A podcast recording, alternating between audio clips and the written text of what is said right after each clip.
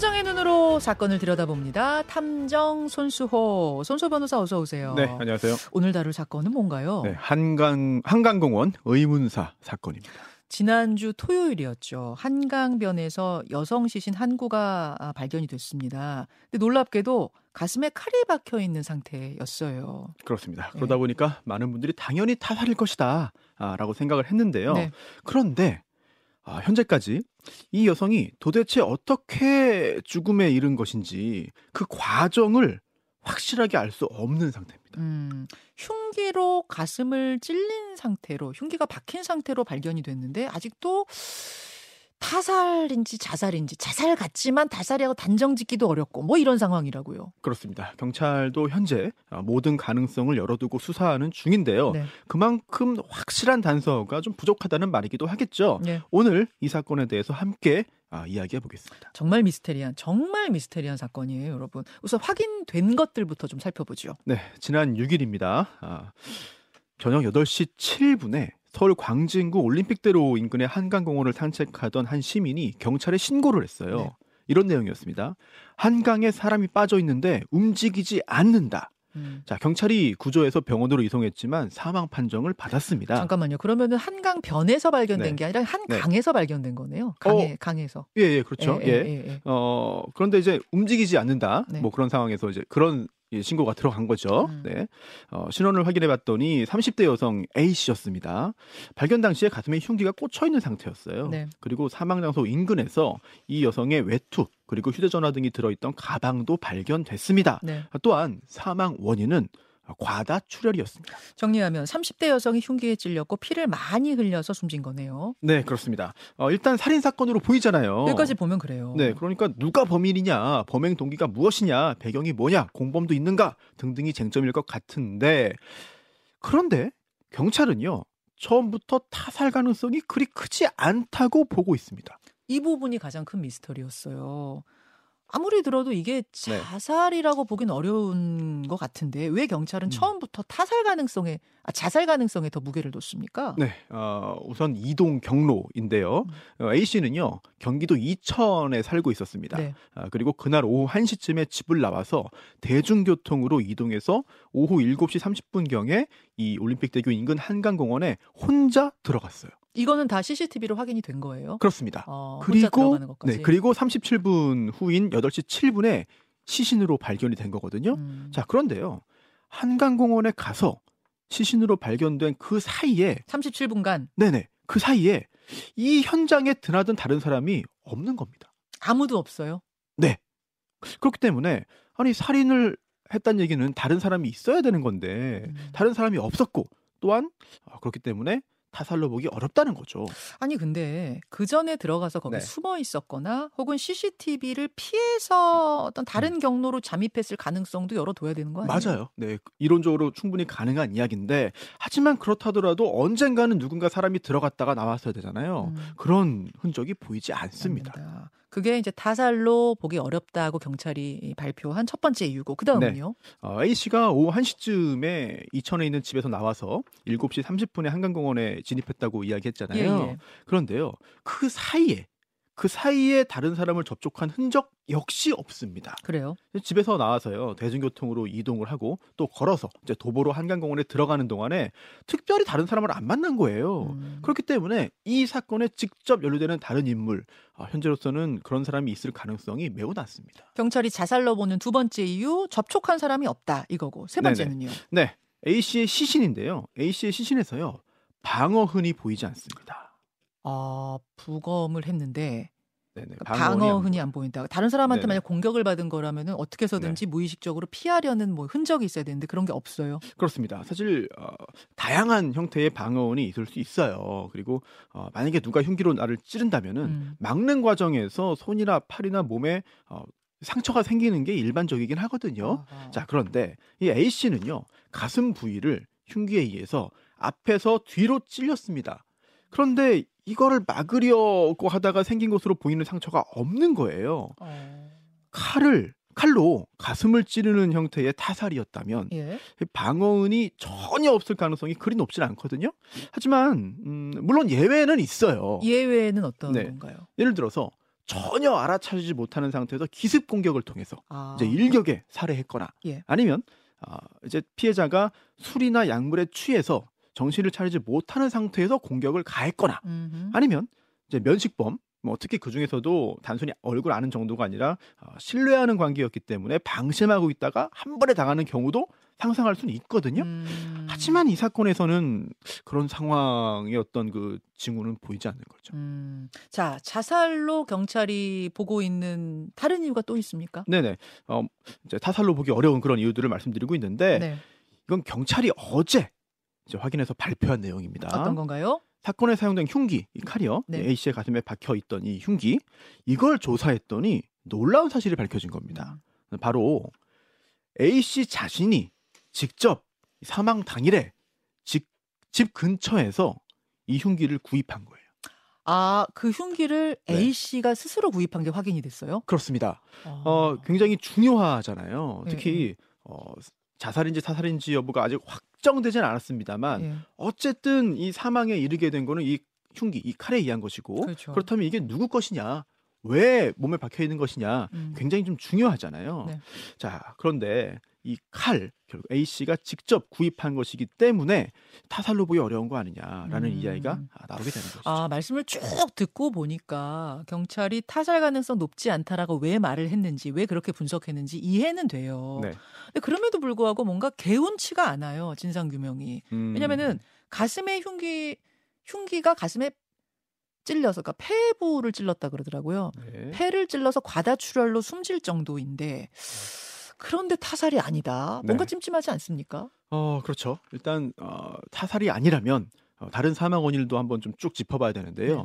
뭐 자연사, 뭐 병사, 뭐 사고사, 그리고 또 극단적인 선택 예. 아, 등이 남습니다. 그런데 뭐 자연사, 병사 아니고요. 또 사고사로 보기도 어렵습니다. 어, 경기도 이천에서 흉기를 직접 구입해서 한강공원까지 가지고 갔는데 네. 거기에서 뭐 모종의 이유로 어떠한 사정이 있어서 흉기가 내 가슴을 깊게 찌르는 사고가 발생했다. 의도치 않은 사고가 발생했다. 사실 상상하기는 어렵죠. 음. 그렇죠. 그러다 보니까 남는 거는 이제 스스로 목숨 끊었다 이렇게 되는 거잖아요. 네, 그렇습니다. 예. 그런데요. 여기서 이 부분도 꼭 짚어봐야 됩니다. 음, 지금 타살이라고 보기 어려운 그런 경찰이 생각하는 이유들도 쭉 짚어봤는데 네. 그렇다고 해서 그럼 자살이라고 단정할 수 있느냐? 음. 아, 석연치 않은 부분들이 있어요. 자, 경찰이 타살이 아니다라고 하는 근거들 여러분 지금 쭉 한 세네 가지 설명해 드렸고 이제는 그럼에도 불구하고 자살이라고 단정 짓기도 어려운 이유들을 설명해 드리겠습니다. 첫 번째요. 네. 방식과 정도입니다.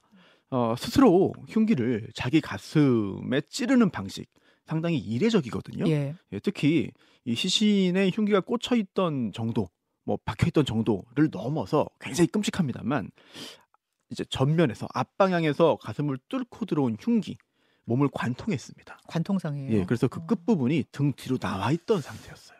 30대 여성이 어, 스스로 목숨을 끊더라도 이런 방법을 택했을까? 이게 이 관통이라는 것이 가능하긴 합니까? 사실 뭐 물리적으로 불가능한 건 아니겠죠. 음. 어, 국가수가 이렇게 발표했습니다. 시신에 남은 자창의 위치는 약한 여성의 힘으로도 충분히 나올 수 있다. 어. 어, 그러니까 물리적으로 불가능한 건 아니라는 것이죠. 음. 하지만 그래도 의아, 의아한 부분이 있습니다. 어떤 건가요? 어, 바로 주저흔인데요.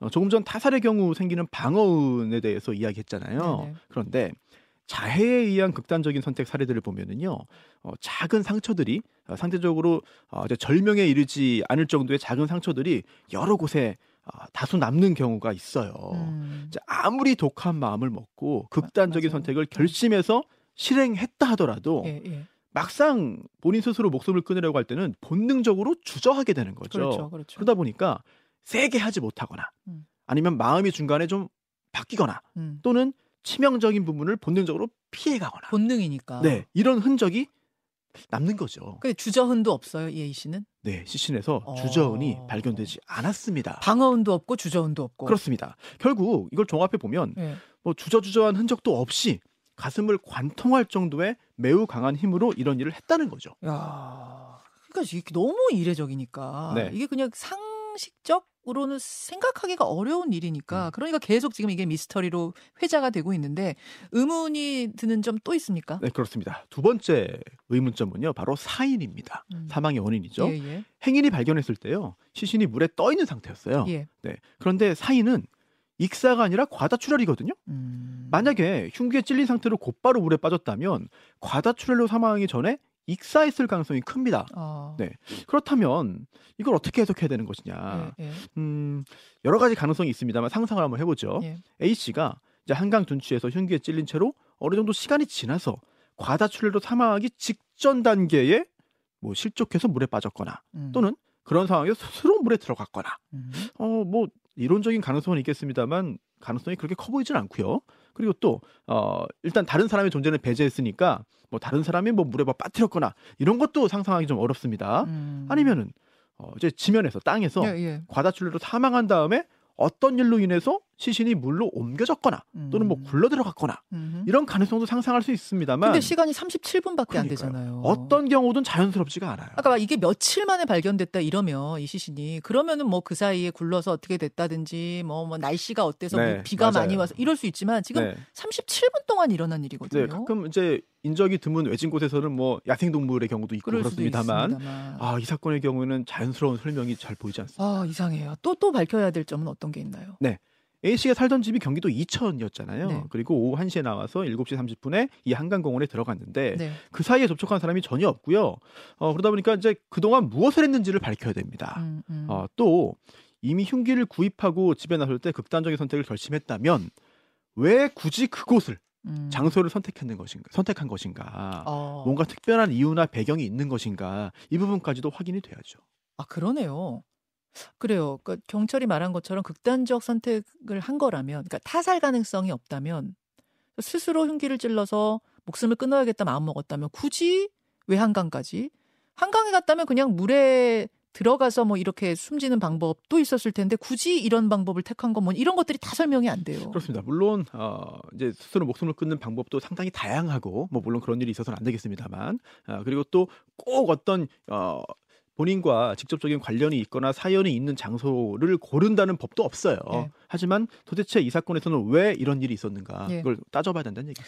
만약 경찰이 발표한 것과 다르게 타살일 수도 있다면 타살이라면 범인을 잡아야 되는 문제이기 때문에 그렇기 때문에 우리가 그냥 이렇게 그냥 아유 희한한 일이지만 뭐 그렇다니 그렇네라고 넘어갈 수 없는 겁니다. 그래서 오늘 좀 꼼꼼하게 미스터리를 짚어보고 있는 건데 이 사건 어떻게 풀어야 할까요? 음, 사실 요즘에 대단히 많은 사건들이 CCTV 영상 또는 블랙박스 영상을 통해서 결정적인 단서를 포착하고 또 범인을 아, 상대적으로 빠른 시간 안에 잡게 됩니다. 예. 아, 뭐 살인 사건도 마찬가지고요. 예. 그런데요, 이 사건에서는 오히려 이 영상이 이 사안을 더 헷갈리게 만드는 측면도 없지 않아요. 음. 왜냐하면 현장에 다른 사람이 들어가지 않았다는 것을 현재까지 영상을 통해서 파악하고 있는 네네네. 거잖아요. 그리고- 그리고 또 그거는 확인이 됐는데 그래서 다른 영상을 통해서 더 구체적으로 어떤 일이 있었는지를 확인할 수는 또 없는 상황이에요. 그렇죠, 그렇죠. 음. 상당히 좀 답답한 상황인 그러니까. 진입한 사람이 있나 없나만 보는 거지. 네. 그 여성이 37분 동안 뭐 했는지가 다 CCTV에 담겨 있는 건 아니에요, 여러분. 예. 그렇다 보니까 밀실 살인 얘기도 나오더라고요. 어, 그렇습니다. 음, 뭐 영화, 드라마, 소설에 뭐 대단히 자주 나오는 그런 소재죠. 어, 그만큼 그 자체로 이 밀실살인이라는 거는 매우 이상한 일이기 때문입니다. 음. 어, 대표적인 사건들도 많은데요. 2010년 남양주 아파트 할머니 살인 사건도 있습니다. 예. 한 아, 4년쯤 전에 이 코너에서도 했어요. 다룬 적이 있습니다. 기억납니다. 그때 당시에 그 대한민국 대표 미제 사건 네네. 시리즈로 다뤘는데요. 집에 혼자 있던 할머니가 살해당한 거예요. 네. 그런데 신축 아파트이기 때문에 드나드는 사람이 누구인지 CCTV로 다 촬영이 됩니다. 음. 출입 기록도 다 남습니다. 음. 그런데 아무런 흔적이 없었어요. 혹시 뭐 옥상에서 밧줄을 타고 그 집에 들어갔나? 뭐 창문으로 들어간 거 아닐까라고 살펴봤지만 흔적이 전혀 없고요. 옥상까지 올라간 사람도 없었습니다. 예. 또 어 이거 밧줄로 매달리거나 창문으로 침입했으면 흔적이 남을 텐데 흔적 없었고요. 또 침입했다 하더라도 도주를 해야 되는데 그런 음. 흔적도 없었던 겁니다. 그렇죠. 근데 용의자는 있었던 걸로 제가 기억을 해요. 어, 맞아요. 그래서요. 당시 옥상에서 고추 말리는 일 때문에 다툼을 벌이는 이웃이 있다는 제보가 들어와서 예. 조사를 했는데 그 집 아주 뭐 다 조사했거든요. 안에 있는 거. 이웃집. 예. 그런데 혈흔을 비롯해서 단서가 하나도 안 나왔어요. 없었어요. 네. 뭐 어, 아파트에 있는 모든 사람 행적 조사하고 뭐 지문, 모바일, 음. 혈흔, 통신 내역 다 확인했지만 아무것도 나오지 않아서 결국 미제 사건이 됐습니다. 지금 14년 지났지만 네. 미제 사건 왜 할머니가 그렇게 된 것인지를 밝히지 못하고 있는 이번에도 미제 사건이 될 가능성이 있습니까? 어, 근데 약간 좀 다른 부분이 있습니다. 아, 왜냐하면 조금 전에 말씀드린 남양주 사건 현장을 보면은요, 네. 이거는 완벽한 타살이에요. 완벽한 타살입니다. 예, 예, 예. 그래서 누가 죽였냐를 찾는 거거든요. 음. 근데 그걸 찾지 못한 것이고 하지만 이번 사건은요 어, 비록 의혹은 있고 뭔가 석연치 않은 부분은 상당히 많이 있지만 음, 음. 아, 현재까지 상황으로 볼 때 자살 사건으로 결론, 결론 날 가능성이 굉장히 커 보입니다. 아, 미제가 아니라 네네. 음. 다만 아, 의혹을 줄이려면 수사를 통해서 더 많은 증거를 확보해야겠죠. 그렇죠. 지금 상황에서 어떤 방향으로 더 수사가 좀 진행될까요? 네, 물론 열심히 수사하고 있지만은요. 우선 CCTV 영상을 놓치지 않아야 하겠습니다. 네. 한강공원에 천 대가 넘는 카메라가 있어요. 네. 어, 하지만 사각지대도 굉장히 많습니다. 음. 어, 특히 물 쪽을 향한 카메라는 전체의 10% 정도이기 때문에 놓치는 부분이 많을 수밖에 없습니다. 음. 아, 따라서 이 현장에 있던 또는 현장 인근에 있던 영상에서는 단서가 나오지 않을지라도 음. 혹시 모르니 범위를 계속해서 넓혀가서 찾아야겠죠. 그렇죠. 그리고 A 씨 주변에 대한 조사도 좀 있어야 될 것 같아요. 맞습니다. 만약에 극단적인 선택이었다면 동기가 있어요. 예, 예. 그 이유가 무엇인지 찾아야 되겠고요. 그렇죠. 그리고 이런 이례적인 방식을 택한 이유가 무엇이냐. 그렇죠, 그렇죠. 또 장소를 굳이 어, 여기로 정해서 어, 이곳까지 간 이유가 무엇이냐.